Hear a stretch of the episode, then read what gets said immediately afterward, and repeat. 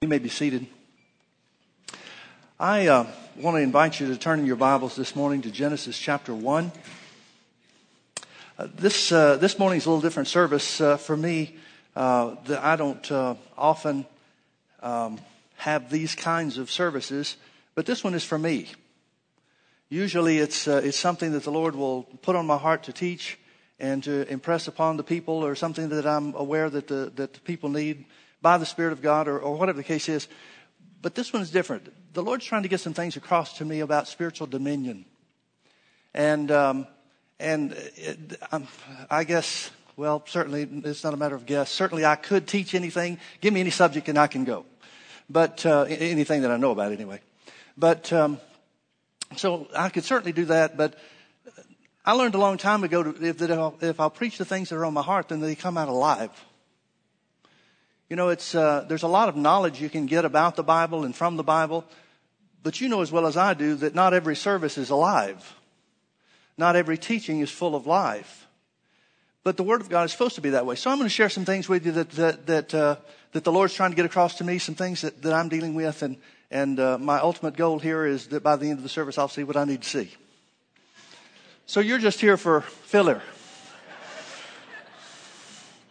Now, I hope that's not the case, but we'll, we'll let you judge that for yourself. Genesis chapter 1, verse 26. And God said, Let us make man in our image, after our likeness. So, image and likeness not, must not be the same thing. We think of both of those as what something looks like, but, uh, but that's not the case. One may mean something related to what God looks like, because he did make man to look like himself. We know when, uh, when uh, Moses asked to see the glory of God in Exodus chapter 33, um, God put him, he, the Lord said, uh, well, you can't see my face, so God must have a face. He said, but I'll put you in the cleft of the rock and put my hand over you, so God must have a hand. And then he said, I'll, I'll pass by you and let you see my back parts. Well, in order for something to have back parts, you must have front parts, or, or else you wouldn't be able to distinguish parts from parts. Right? So it sounds like God has a face, hands, back parts, and front parts just like we do. So I don't have any question, no doubt in my mind that he's talking about image or likeness from the standpoint of looking similar to, but the other has to mean in his same class of being. Psalm 2, verse 8 says that when God made the, uh, made the, the made man, this, uh, this, uh, event that is being recorded in Genesis chapter 1, the angel said, What is man that thou art mindful of him? So whatever class of being that God intended for man to be in, which was in his own class of being, a spirit being, the angels were flabbergasted by this. It was something they'd never seen of before, something they'd never heard of before. Whatever earth, whatever um, uh, existence there was prior to, and the Bible tells us some about it, that Satan was here on the earth and he was a ruler of some type, and he rebelled against God and took um, a third of the angels, and and, uh, and and that doesn't take into account the people or the, the, the beings that were here on the earth prior to that because it talks about merchandising and trafficking and, and buying and selling and different things like that. Whatever that was wasn't man. Uh, for me, I don't have any problem with science. The biggest problem I have with science is science trying to explain the Bible. That's impossible. But there are things that they found scientifically, like the caveman or, or whatever else like that. I don't have any problem with any of that. That could have been before Adam and Eve. I don't have any problem with science trying to say that the earth is billions of years old. That's entirely possible. What we know for sure is that man is 6,000 years old. What was here before that? Who knows? I don't really care. But to think that any of that stuff disproves the Bible is just stupid. That's like saying your owner's manual of your car proves something about your car that you can see isn't true. I mean, it's just, it's just nuts. So anyway, I don't have any problem with any of that. So when God said, let us make man in our own image, he's talking about a class of being. He's talking about a spirit being. Let's make man as a spirit being. He'll look like me, yeah, but let's make him in our class of being. And the angels are flabbergasted by that. What? You're going to do what? You're going to make this thing called man? We don't know what it is because we've never seen one before, never been one in existence, but you're going to make this man in your class of being? Well, what does it mean to be in God's class of being? Notice what God's intent was. God said, let us make man in our image, after our likeness, and let them have dominion over the fish of the sea and over the fowl of the air and over all the cattle, or over the cattle, And notice this phrase, over all the earth. Now the word dominion, uh, well, I'll, I'll finish this. And over every creeping thing that creepeth upon the earth. So you have dominion over creeps. Now, this word dominion is used several times throughout the Old Testament. From the, uh, the word, this word in the Hebrew is used several times throughout the Old Testament, and it's always translated in one of three ways. One is dominion, another is to rule, and then uh, the, the third way that it's used or translated is to bear rule. So literally what he's saying, I don't care which one of those words you use. He says, let us make man after our own image and our own likeness and let him rule, bear rule, and have dominion over all the earth. The birds, the fish, creeping things, but literally over all the earth. When he says over all the earth, it means over all of creation. Over everything that's been created, God's plan and, and that he carries out was he makes everything before he makes man. He creates the earth and the fullness thereof, makes all the trees he's going to make, makes all the grass he's going to make, makes all the birds and all the fish and all the everything else that he's going to make, and then he says, now it's ready for man. Folks, I want you to understand something. That shows God's attitude toward provision.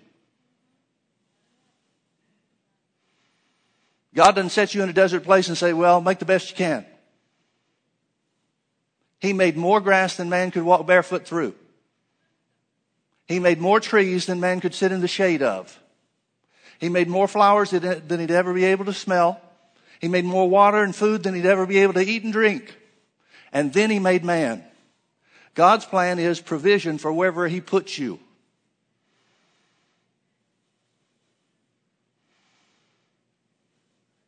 God's plan is provision wherever He puts you. Well, what kind of provision? Abundant provision. More than you can use. Now, why did God make more than man could use?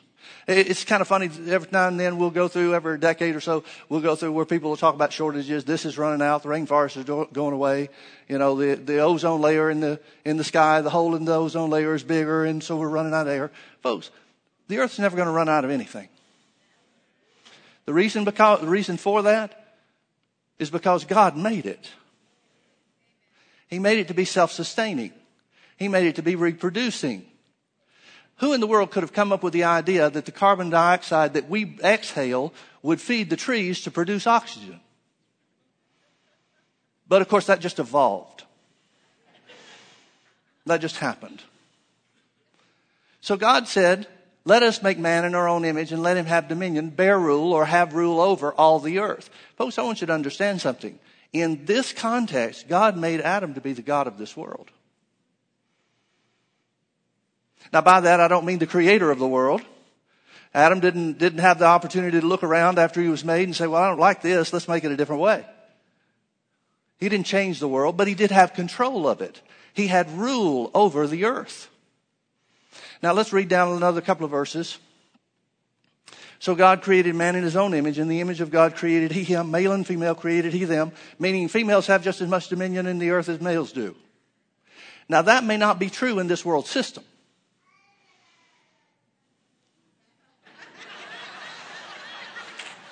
They learn early, don't they?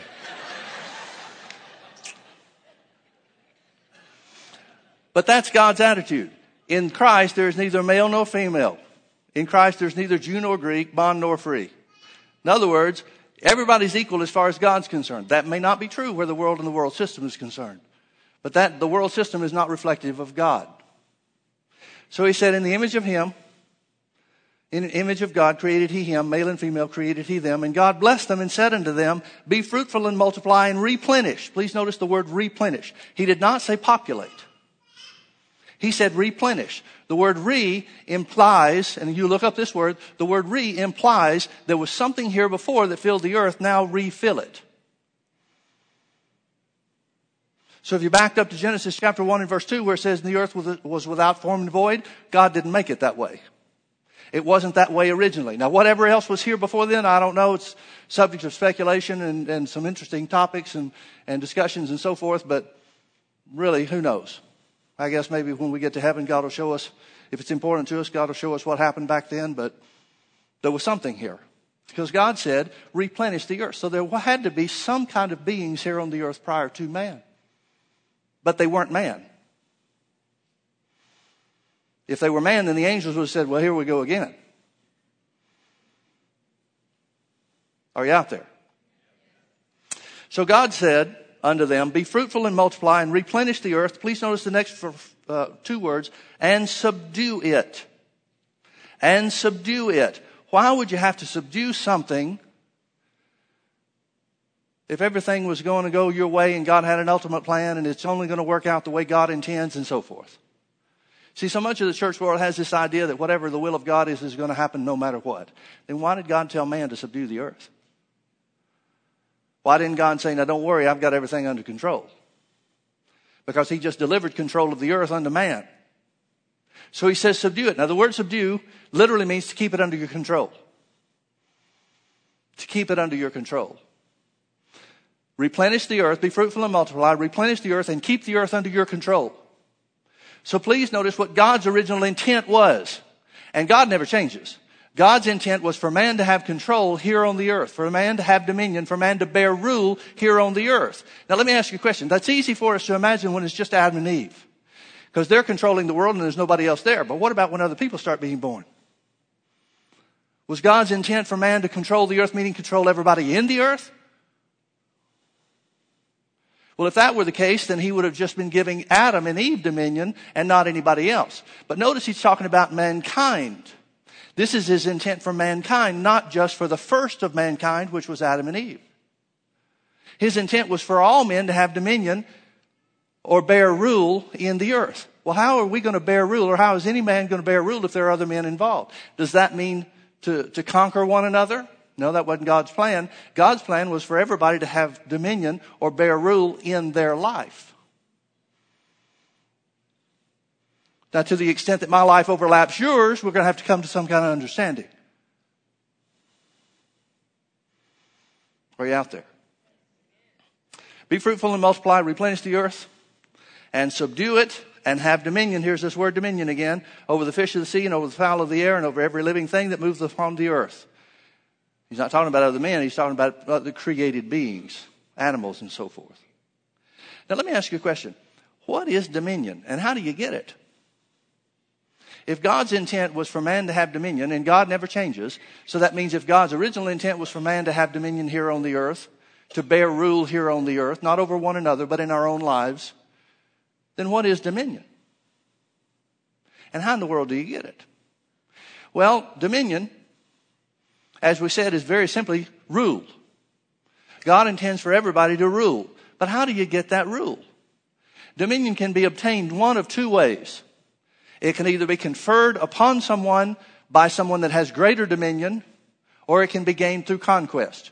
Now let's look at our own situations and try to explain what, it, what we mean by that.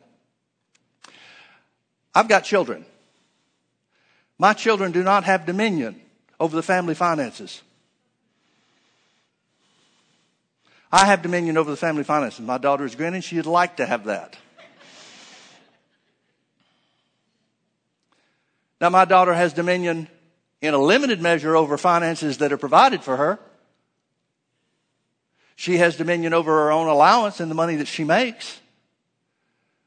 But even at that, we require certain things. We require her to pay her tithes and we require her to, to save certain amounts of the, the money that she has. Now, there's for several reasons. Number one, we want her to learn to tithe and learn the benefits of tithing. But secondly, we want her to learn the benefits of saving too and to have some money left over from the stuff that she, that she makes and the disposable income she has. So she has dominion, but it's in a limited measure from my dominion where family finances are concerned. Now I have every right. I don't think it would be a good way for me to go, but I have every right to demand that every dollar that anybody in my household makes becomes part of the family pile. I think that's a good way to make sure my kids move out as soon as possible. But I could do that, couldn't I? God could have done the same thing, couldn't he? Instead of God saying, let us make man and let him have dominion, God could have said, forget it, I'm in charge. I've had a problem with people being in charge before, like Satan taking a third of the angels. I'm not going to risk it ever again, so I'm going to make man to do just what I want him to do and only what I want him to do. I'll be in charge. Now that's what a lot of the church world seems to think God does. Because they sit back and whatever happens, they say, well, that must have been the will of God. Well, if that's the way things work, then why did God tell Adam and Eve to have dominion over the earth and subdue it, keep it under their control? there must have been some force that God knew was out there, whether man did yet or not. There must have been some force that God knew was out there that was going to try to take that control from him. And of course, that force is the devil. Well, that's a good lesson for us then, shouldn't it be?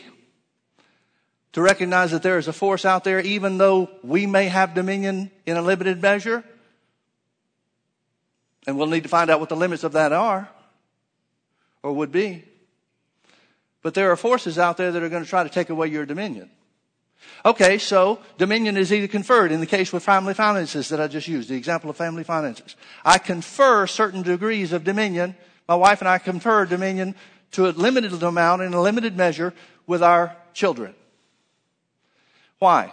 We can do that because we have a greater degree of dominion where family finances are concerned. Well, God has all dominion.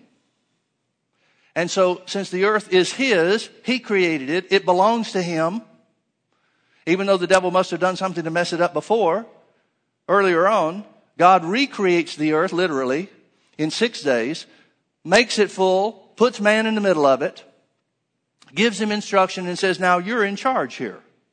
In other words, this is your part of the universe that you have dominion over. I'm glad he didn't give man dominion over the heavens. I'm glad he didn't give man dominion over heaven where he lives, the third heaven. But he gave man limited dominion, and that limited dominion was the, the, the, identified by the boundaries of the earth. He said literally, anything that goes on here on the earth, you're in control of. Keep it under your control. Now, the second way, the only two ways, one is by conferring dominion that you get it. The second way you can get dominion is by conquest. That's what Satan tried to do when he rebelled against God. He tried to take dominion over everything, heaven and earth, when he rebelled against God. That didn't work out well. But we see that same principle in practice where men try to dominate or control or conquer one another here on the earth. One kingdom, one country will go to war with another country and take territory. What are they doing? They're usurping dominion or control or rule over the country or the territory that they conquer. Well, nobody's going to conquer God. But it's good to keep that in mind because that's going to work later on. The problem is this 2 Corinthians 4 4 says now that Satan is the God of this world. It says, whom the God of this world, in whom the God of this world blinds people's minds lest they receive the glorious light of the gospel. In other words, he blinds people's minds to keep them from being saved. How can he do that? Because he's the God of this world. How in the world did he become the God of this world? Turn with me over to Luke chapter 4.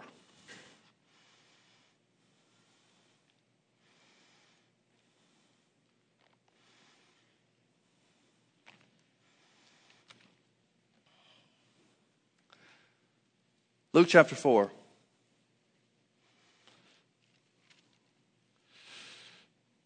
We'll start in verse 1. And it says, And Jesus, being full of the Holy Ghost, returned from Jordan and was led by the Spirit into the wilderness. I don't know about you folks, but that was not good news when I found out that sometimes the Holy Ghost will lead you into the wilderness. I want the Holy Ghost to always lead me into victory. And some people preach that when you're following God, He'll always, always lead you from one level of victory to a greater level of victory to a greater level of victory to a greater level of victory. The problem with that teaching is what happens when you run into a hard place? Where was God's level of victory? When Jesus was filled with the Holy Ghost, baptized by John in the Jordan River, and the Holy Ghost came upon him, he said that he was anointed. He says later on in this chapter, verse 18, that the Spirit of the Lord is upon him because he's anointed him. So it must have been the anointing or the power of God that came on him, which tells us something about Jesus. Let's stop think about this for a minute. If Jesus is operating here on the earth as the Son of God, how can you anoint God?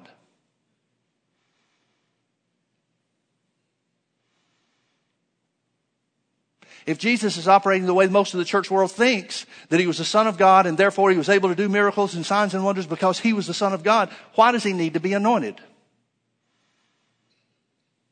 Why was it necessary for John the Baptist to baptize him in the Jordan River? Why does the Bible give us record that everybody that was there saw the Holy Spirit coming down on him like a dove? Doesn't mean he looked like a bird. It means something flew from the air down and landed on Jesus. That something was the anointing. It was the Holy Ghost.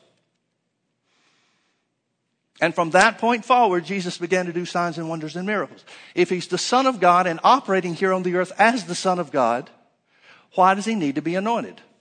And who would be in a position to anoint him?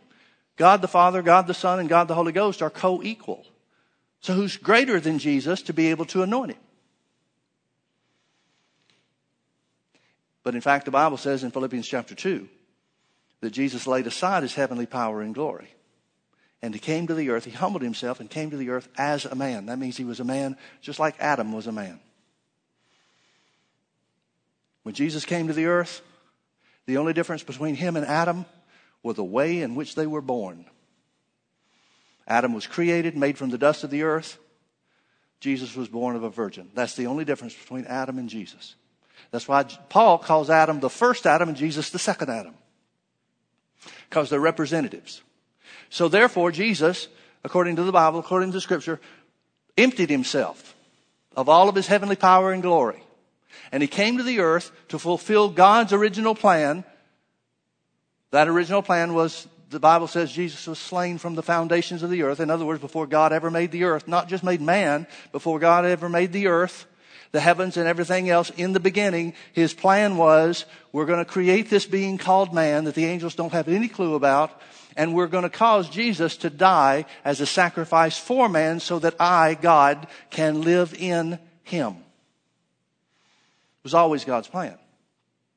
So Jesus had to come to the earth not as God, even though he was. What I'm saying is, please don't, I hope this is not misunderstood. I'm not trying to throw off and say Jesus was not God or was not the Son of God. Of course he was. I'm saying he wasn't operating on the earth as the Son of God.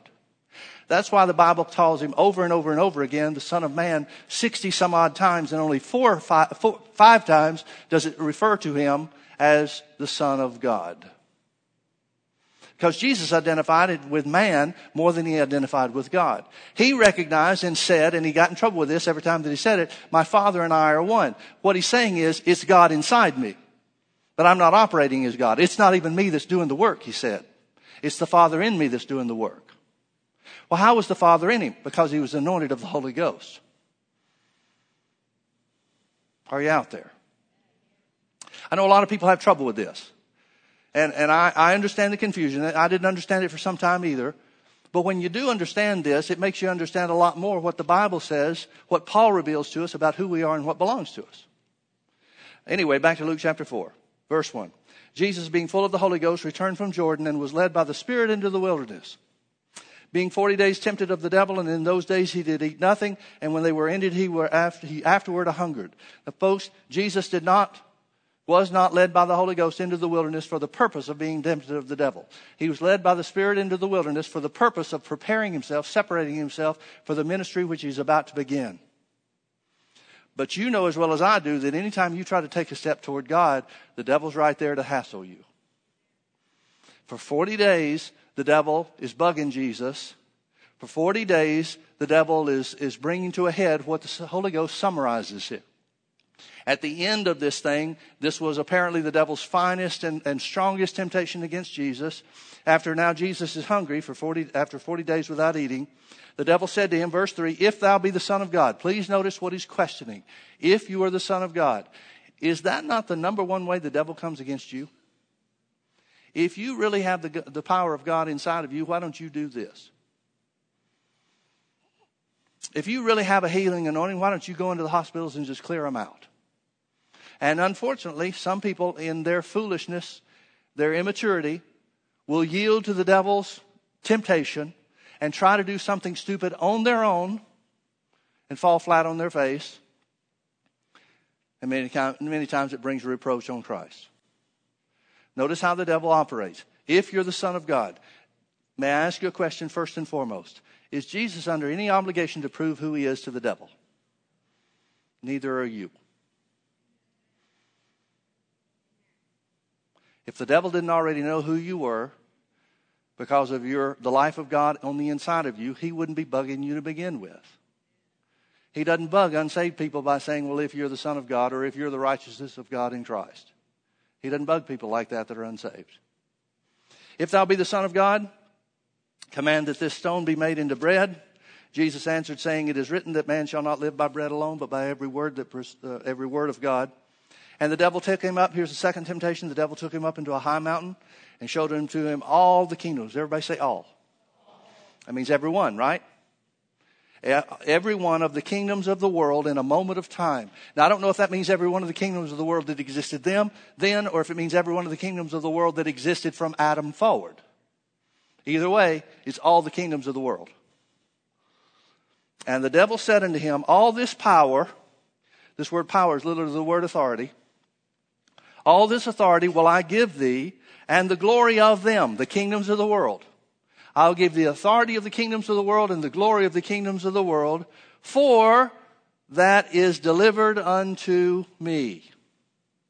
Now, some people look at this and say, well, it wasn't a bona fide temptation. Jesus knew the devil was lying. He couldn't do this. But the devil said that it had been delivered unto him, and Jesus responds according to the temptation instead of saying, devil, you're a liar. Folks, I would submit to you that the whole purpose of what Jesus came to accomplish could be summarized in saying, Jesus came to the earth to regain man's lost authority. Because that authority represents the fact that he was righteous in the sight of God when God said in Genesis 1:28, subdue the earth. Dominion belongs to the righteous. So the devil said, All this authority will I give thee, and the glory of them, the glory of the kingdoms. For that is delivered unto me, and to whomsoever I will, I give it.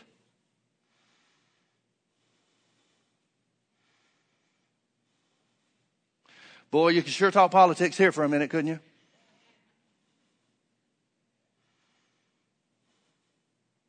The idea, my opinion, the idea that politics or some kind of political system is going to bring salvation to the world or going to put things back on track according to God's plan and purpose is just ludicrous as far as I'm concerned.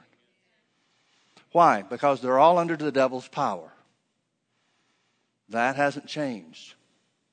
You might get a good person in there. I think we've had some, we've had a few outstanding presidents and leaders that made some tremendous strides, gains in establishing our country in righteousness.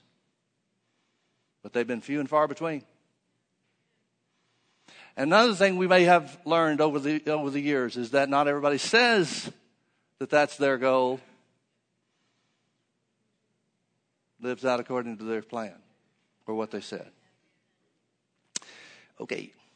And the devil said unto him, All this authority will I give thee, and the power of them, for that is delivered unto me, and to whomsoever I will, I give it.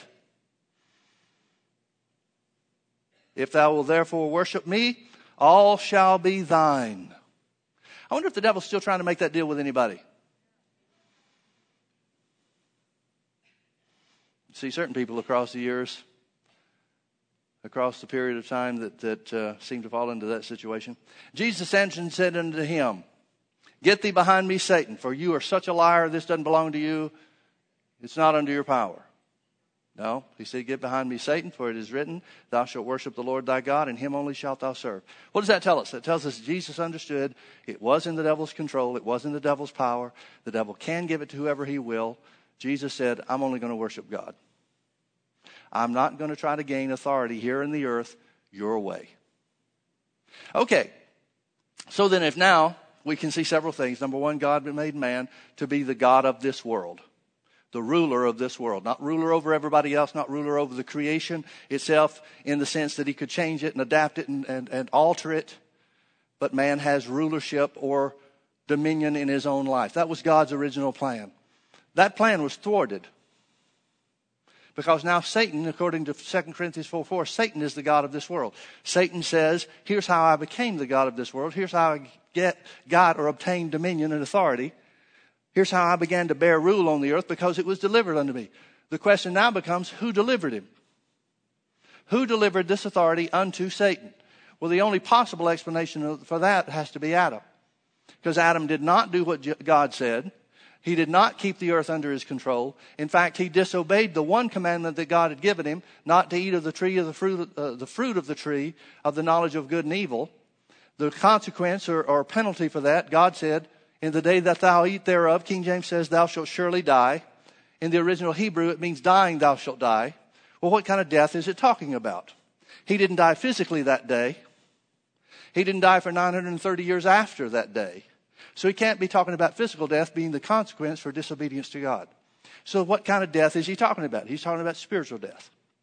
He's saying, in the day that you break my command to eat of the fruit of this tree that I'm telling you not to eat of, he said that's when spiritual death will begin to overtake you. It will begin to rule you. It will begin to dominate you. It'll have authority over you. In other words, you won't be the God of this world anymore. You will be lorded over by spiritual death. Now, folks, the definition of spiritual death is very simple it's separation from God. So he's saying the penalty for disobedience to the command that God gave him in the Garden of Eden was that he would be separated from God. And that's where he lost control.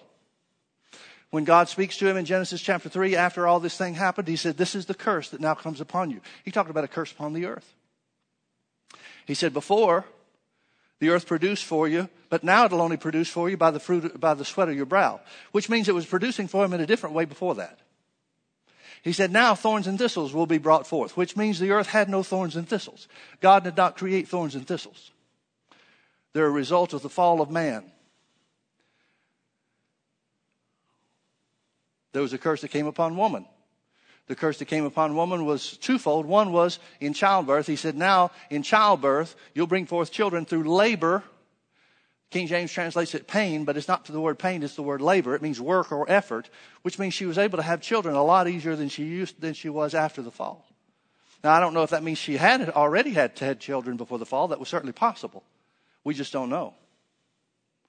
But we know that, she, that God says to her, now childbirth will be different. There'll be a lot more effort, there'll be a lot more travail, there'll be a lot more labor involved in childbirth than there was before. And then he said there'll be a curse, a special curse that works between the devil and you. And he was speaking uh, prophetically about the birth of Jesus through the Virgin. He talked about a specific work that the devil would have and operate against women. And boy, if you just open your eyes spiritually, you can see that taking place in the earth around us. There's so much pressure put on women to how they look and, and all this airbrush Photoshop stuff. And you ever seen one of those things where they, they show what the person really looks like and then how they finish them up with the, that magazine cover or something like that? It's, uh, it's pretty nasty. You might not want to look at that. I don't know. But there are all kinds of things that are going on against the woman here on the earth. There is a war on women, folks, but it has nothing to do with politics. Well, okay, it has a little to do with politics, but not the way that they're telling you it has to do. But there is a war on women here on the earth propagated by the enemy, meaning the devil.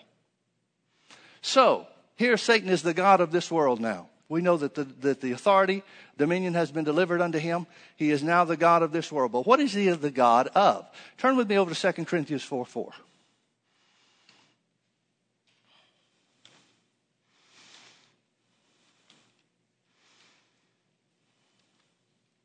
2 Corinthians chapter 4, verse 4.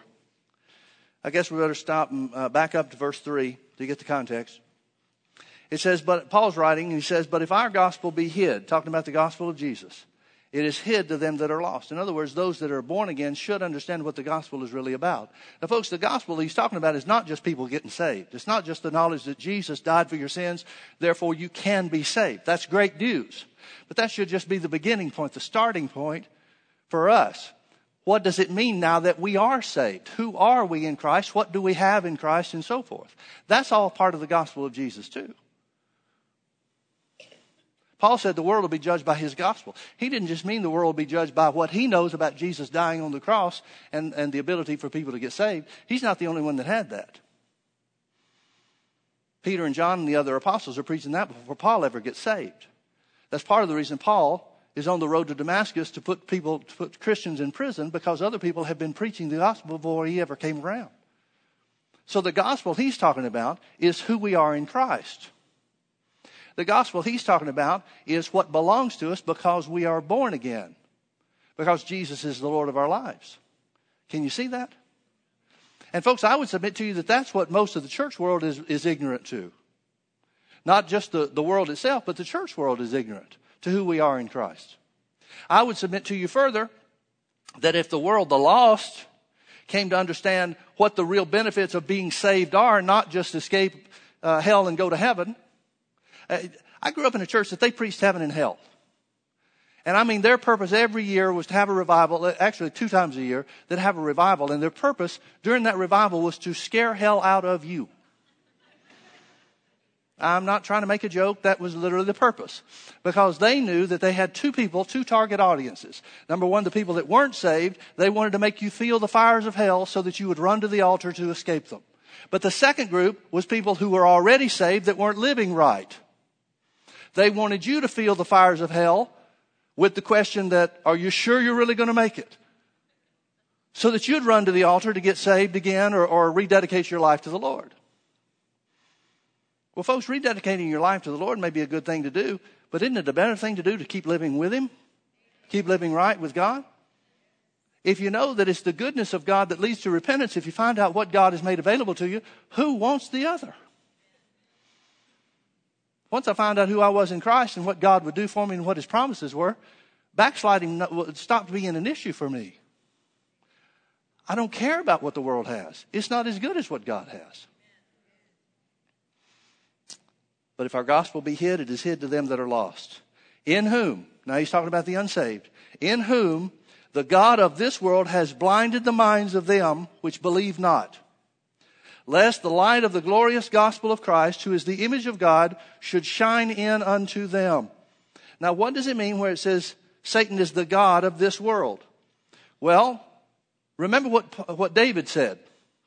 Before Jesus ever came to the earth, David wrote in the Psalms that the earth is the Lord's and the fullness thereof.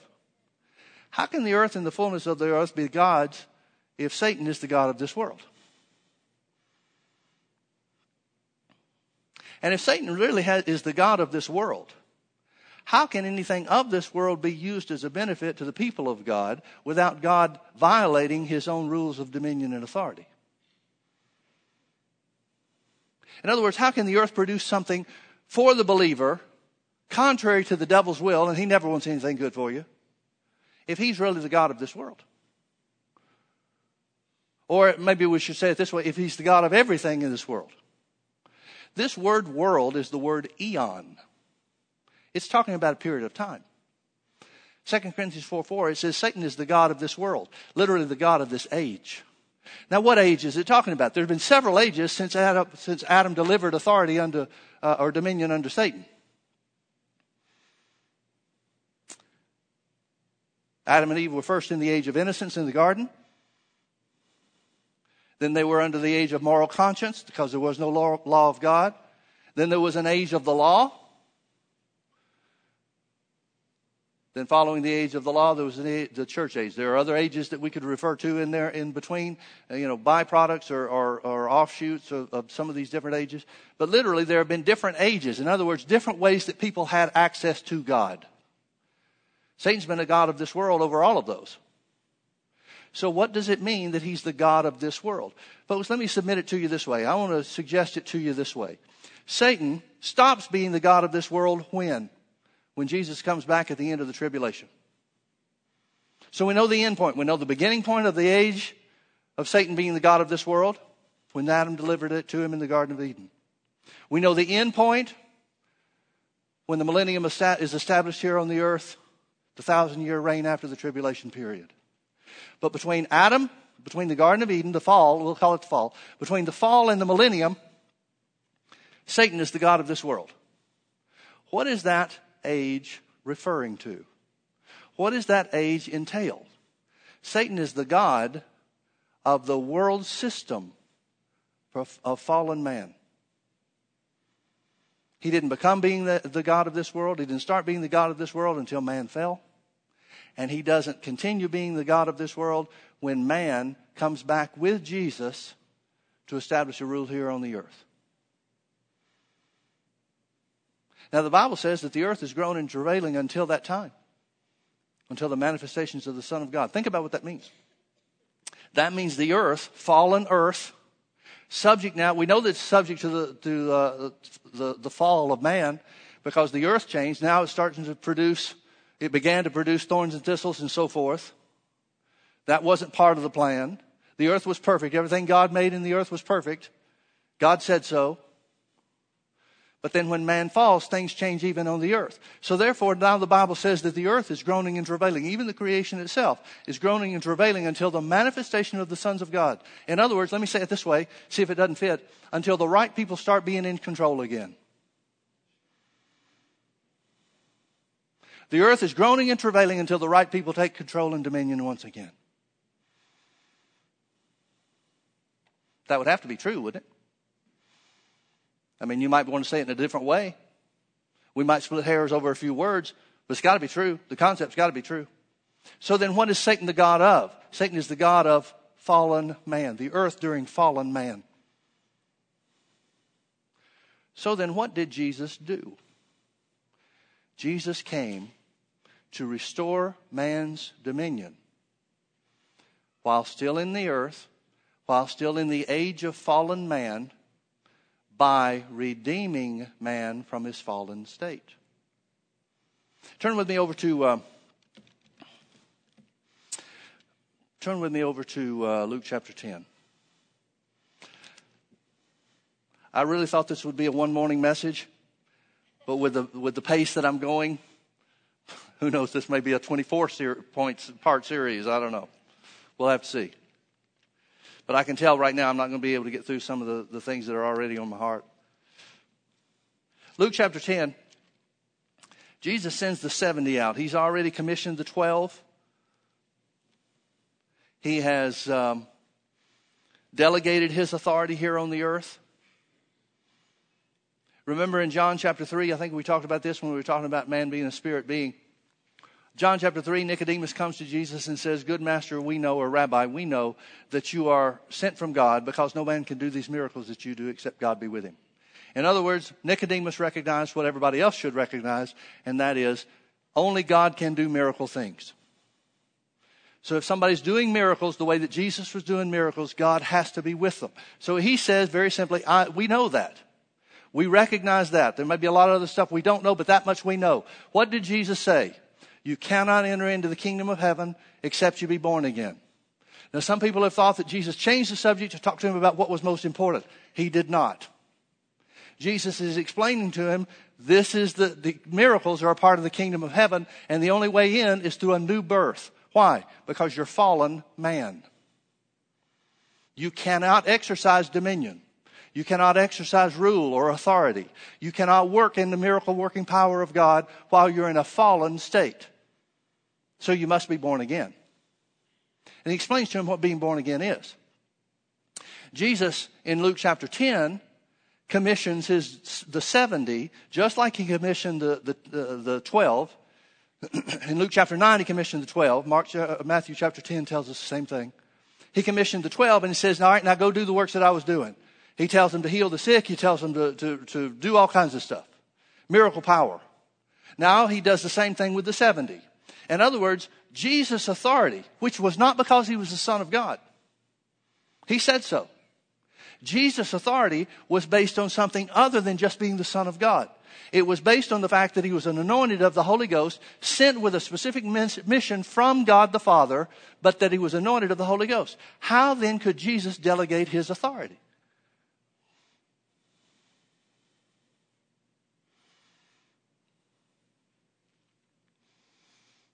We'll talk about that next time. Well, we will talk about that next time. But, folks, for me, that's the key. See, if Jesus delegated his authority because he was the Son of God, then okay, that's an easy answer. That's an easy way to look at it. And we say, but then we're left with, but what about us?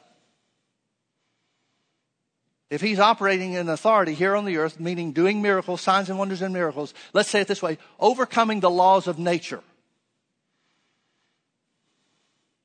By that I mean for somebody that's sick, the laws of nature would be for that sickness to progress. He breaks those laws of nature and heals. He broke the laws of physics. He walked on the water. He multiplied loaves and, fishes. That's what I mean by breaking the laws of nature. He gained some kind of authority. He had some kind of authority. Remember, there's only two ways you can get it. It's either conferred, delegated to you, in other words, or you have to win it by conquest. Jesus had authority that broke the laws of nature. And he delivered that authority to other people. So not only was that authority given to him some way or another, but it was also his possession so that he could delegate it to others as well.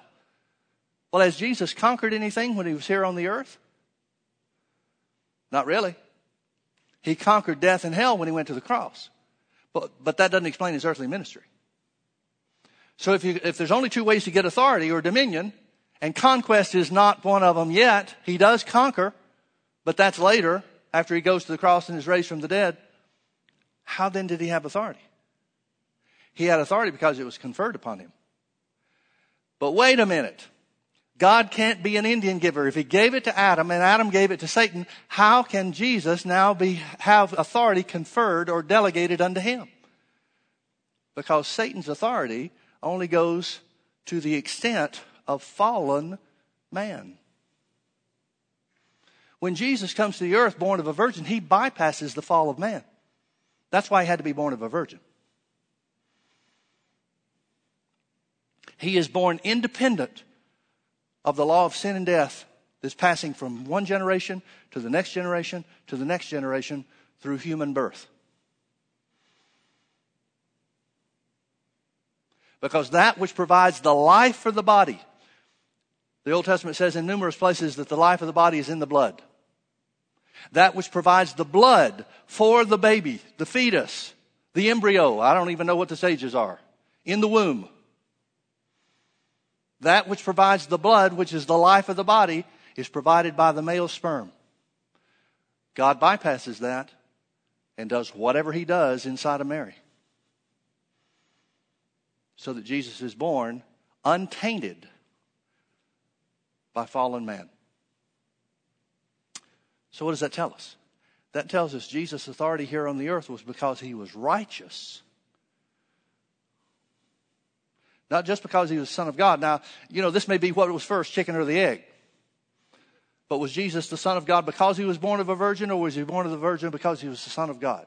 I don't want to get into that argument. That doesn't matter to me. The point very simply is this He laid aside his heavenly power and glory and came to the earth as a man in a spectacularly supernatural way through the virgin birth. I have a problem with some of the church that, that shies away from the virgin birth. Without the virgin birth, you have no righteousness.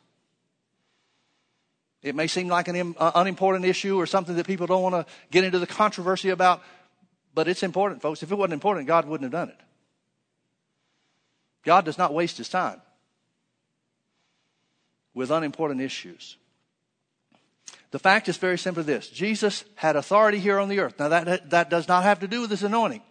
I'm talking about had authority. Jesus had authority on the earth. Let me ask you a question. When Jesus turned the water into wine at the wedding at Cana, remember the story? John chapter 2, I think it is. Jesus turned the water into wine. He has never before performed a miracle. It's the first miracle. The Bible says specifically it's the first miracle that he performed. Why did his mother tell the servants, whatever he tells you to do, do it? What does she know about him, having lived with him for 30 years, never having seen a miracle, Never having seen Jesus perform a miracle, he's never healed the sick, never done any miracle work whatsoever. What did she know about him to tell the servants after Jesus seems to get upset with her and say, Woman, what do I have to do with you? My hour has not yet come. In other words, Mom, what are you trying to get me involved in this for? She turns to servants and says, Whatever he tells you to do, you do it. She seems to have some inside information here. She seems to know something about her experience through his lifestyle, through his lifetime about the stuff he says, man, that really works. So whatever he says, you make sure to do exactly what he says. I don't care if it doesn't make sense to you. Do whatever he says do. Why? Because he was righteous. He was righteous before he ever performed a miracle. He was righteous because he was born separate from the system of fallen man. And that was the source of his authority in his own life. Now, once he's anointed of the Holy Ghost, baptized by John in the Jordan River, anointed of the Holy Ghost, now it's a different ball game. Not only is he individually righteous with his personal authority, now he's commissioned by God to go do miracle works. And I believe, personal opinion, I believe that's the reason that he had the Spirit without measure because of his own righteousness. I don't have the Spirit without measure. Neither do you. We have it divided among us. Jesus didn't divide it with anybody. He had the Spirit without measure. What does that mean? That means he had the power of God that was de- delegated or conferred upon him to do the work of, of redemption that he was sent here on the earth to do. What was Jesus sent to do? He was sent to redeem fallen man. He was sent to undo the fallen mankind system.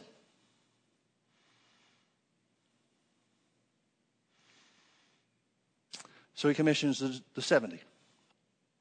He tells them, verse 8, whatsoever city you enter, and they receive you, eat such things as are set before you, and heal the sick that are therein. Notice receiving them was necessary for them to be able to heal the sick.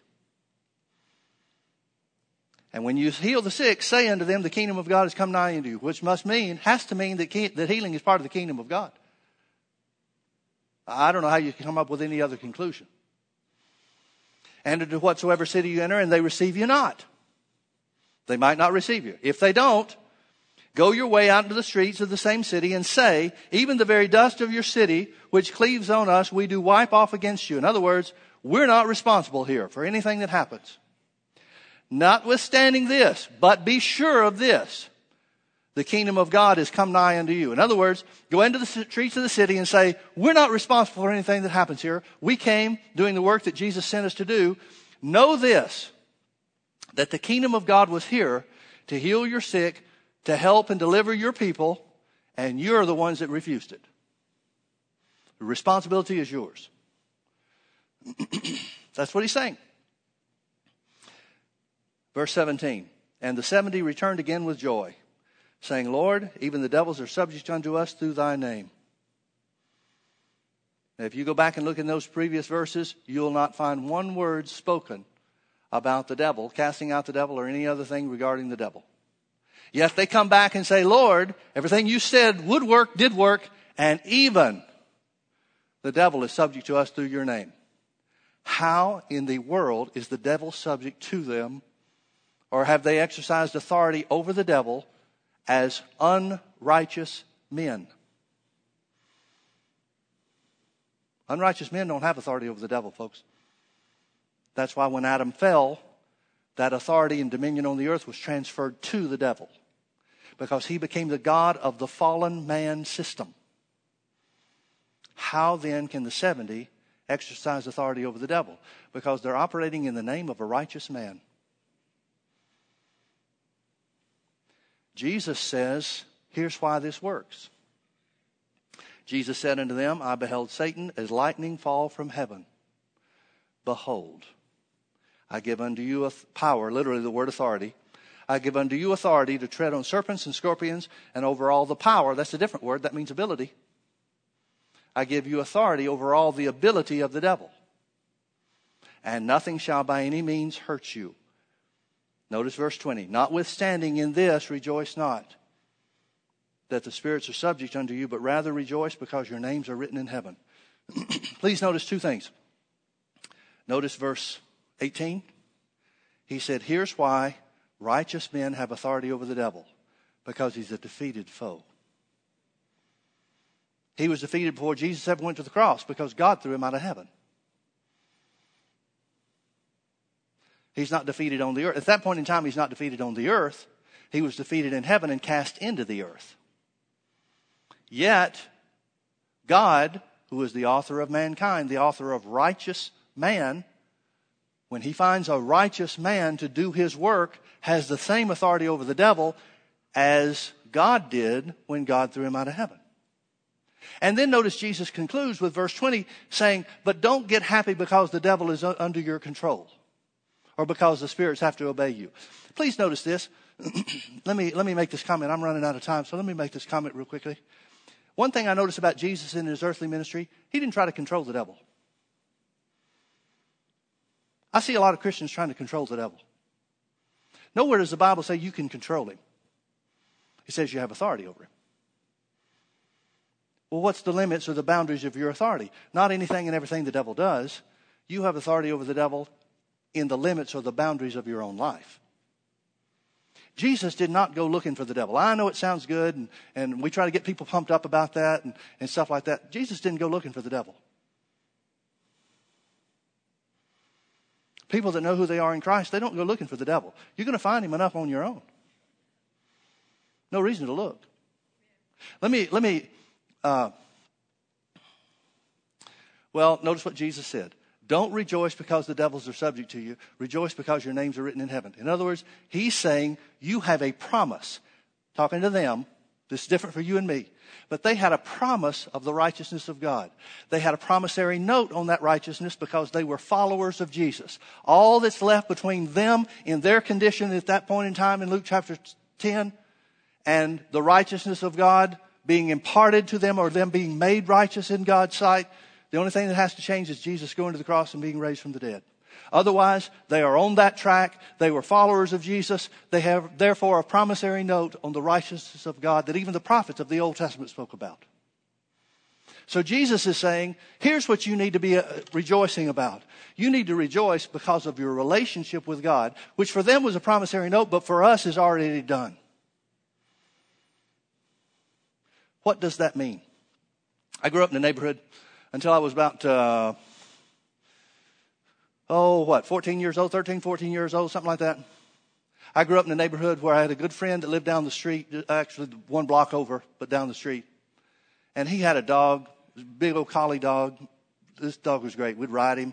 He was just great. Sweet old dog, but man, he would chase cars like you've never seen cars would turn the corner. They'd have to slow down going down my hill and, and, and turn onto the street where he lived. And, uh, and boy, when they slowed down for that turn, he would be all over these cars. Barking like crazy. I mean, sounded like something was about to die in a hurry, you know. I never saw one of those cars stop for that dog. You know why? Because the car wasn't worried about the dog. The people in the car had somewhere to go and they were more conscious and more focused on where they were going than some dog barking on the outside of the car. It seems to me that the devil is like the dog that barks and chases the car. And too many Christians are stopping to try to deal with the dog. But somebody that knows who they are in Christ, knows what their mission is here in the earth, you don't have to stop and deal with the dog every time he barks. Just go on about your business. That's what Jesus does. Jesus does not go looking for the devil. Jesus does not try to control the devil. He does not walk around saying, I'm the Son of God. Where are you, Mr. Devil? But he does make statements like this. He says to the disciples at the Last Supper in John chapter 14, Jesus said, I will not say much more unto you now. I've already told you about the Holy Ghost, but I'm not going to say much more unto you now because the prince of this world cometh. In other words, the God of this world, the God of the age of fallen man. The prince of this world comes and he has nothing in me. In other words, Jesus knew who he was. If you and I know who we are, why are we going to spend our time with the devil? You'll come upon him often enough. You'll have opportunity and, and the, the necessity to, to, to exercise authority over him plenty and often enough. Why make your life focused around the devil and what he does? That's what Jesus is saying.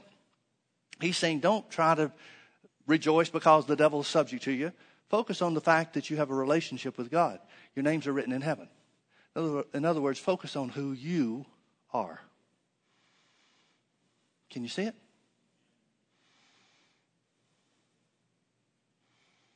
The Bible says, well, let me close with this. Turn with me over to 2 Corinthians chapter 5. Rather than quoting this, I think it might be good for us to see it and then just let this be a stopping point.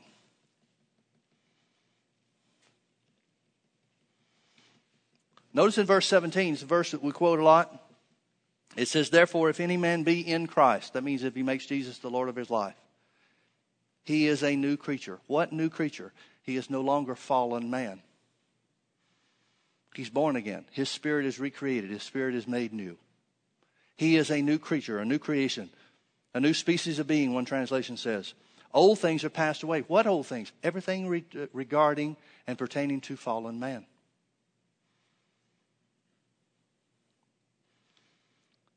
Old Old things are passed away. Behold, all things are become new. Notice verse 21. For he, God, has made him, Jesus, to be sin for us, who knew no sin, that we might be made. Everybody say made. That we might be made. I want you to understand, folks, it's a change of nature. It's not God just saying, okay, now righteousness is yours. No. That's what the new birth is about.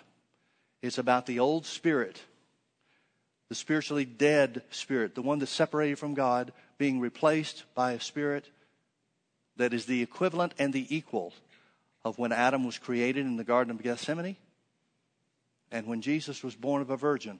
Only it's better. Because both Adam and Jesus had the opportunity. They had the ability to fall, to sin, and therefore become fallen man. Adam took that opportunity and fell. Jesus resisted that opportunity and maintained his righteousness. You no longer have that opportunity.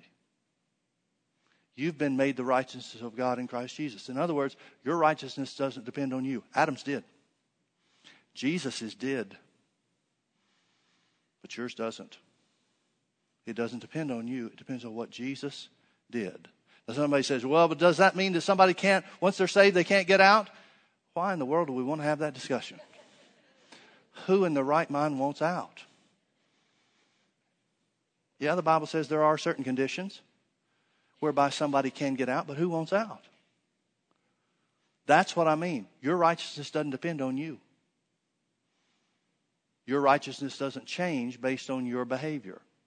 Jesus's would have. Adam's did.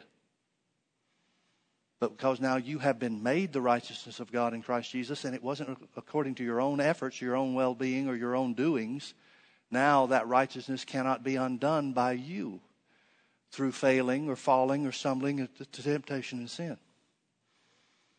Can you see that?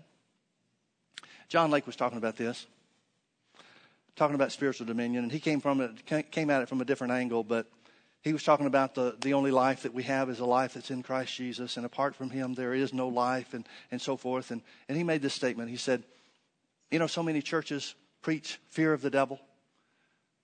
And I don't think they mean to. I don't think they know that they are. This is me talking now, not, not Lake's quote. But I don't think churches and, and Christians intend to preach fear of the devil. But when they talk about just trying to get by some way or another, bless you when they talk about somehow or another just holding out to the end, just suffering through life and so forth. Folks, the Bible does say you'll suffer. It says you'll suffer persecution if you live godly in Christ Jesus. It does not say you're going to suffer through life. It says you'll experience hardship and adversity and t- tough times and so forth. But they pass. It's like the Bible says over and over and over again, and it came to pass. It doesn't come to stay, it comes to pass. So there are difficulties and there are hard times. But every time the church or, the, or Christians, either in their own thinking or churches preach or whatever the case is, about how tough this life is, they're discounting who they are in Christ and they're preaching fear of the devil. And Lake said this.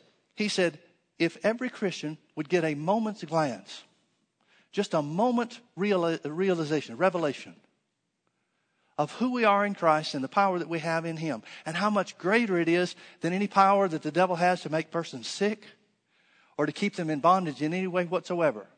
He said it was literally transformed their life. He's talking from experience because that's what transformed his. Folks, there is no struggle between God and the devil where the devil is able to hold out. None whatsoever. That's why the Bible says things like, Greater is he that's in you than he that's in the world. We're more than conquerors. It doesn't just say we're conquerors, it says we're more than a conqueror. If you had any idea, if there was any, any and this is where I'm going. I, I think this is, I, I, I, don't know. I'm inclined to think that this is what, the, what God is trying to get across to me. If we could see the incomparable measure of the power of God in us as compared to what, the, to what the devil tries to do in people's lives, maybe in their own lives or whatever the case is. You're never going to have another devil problem in your life. You look at Jesus, not only did he not try to control the devil, he didn't have a devil problem. There was never a day where the disciples came to him and said, Master, we need this. And he said, Oh, gee, wasn't planning on that today. How long has it been like that? Any of you guys see this coming? Never.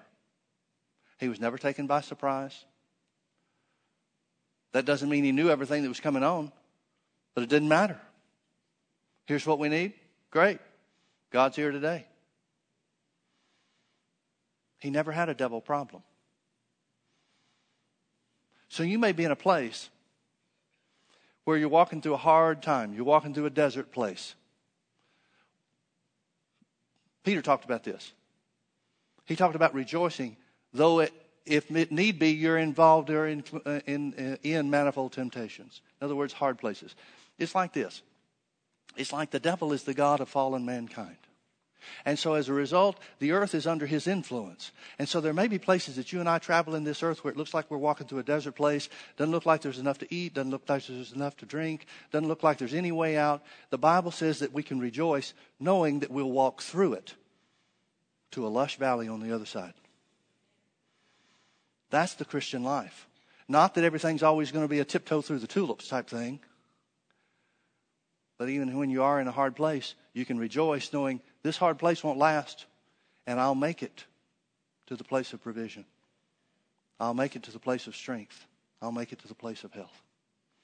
That's the spiritual dominion that we have. Because Jesus has defeated the enemy. Let's pray. Father, thank you so much for your word. Thank you for the dominion that you've given us through Christ Jesus. We thank you, dear Heavenly Father that Jesus has restored us from our fallen state to being made the righteousness of God in Christ Jesus. Father, I pray that you would open the eyes of each and every one of us, that we would see what is the exceeding greatness of your power that works in us as believers. Give us a glimpse, Father, just a glimpse of how much greater the power of God is in us than any work that the devil can do. Show us who we are, Father. Show us that because we've been made righteous, we can truly do what Jesus told us as disciples to do, and that is the same and greater works than he did.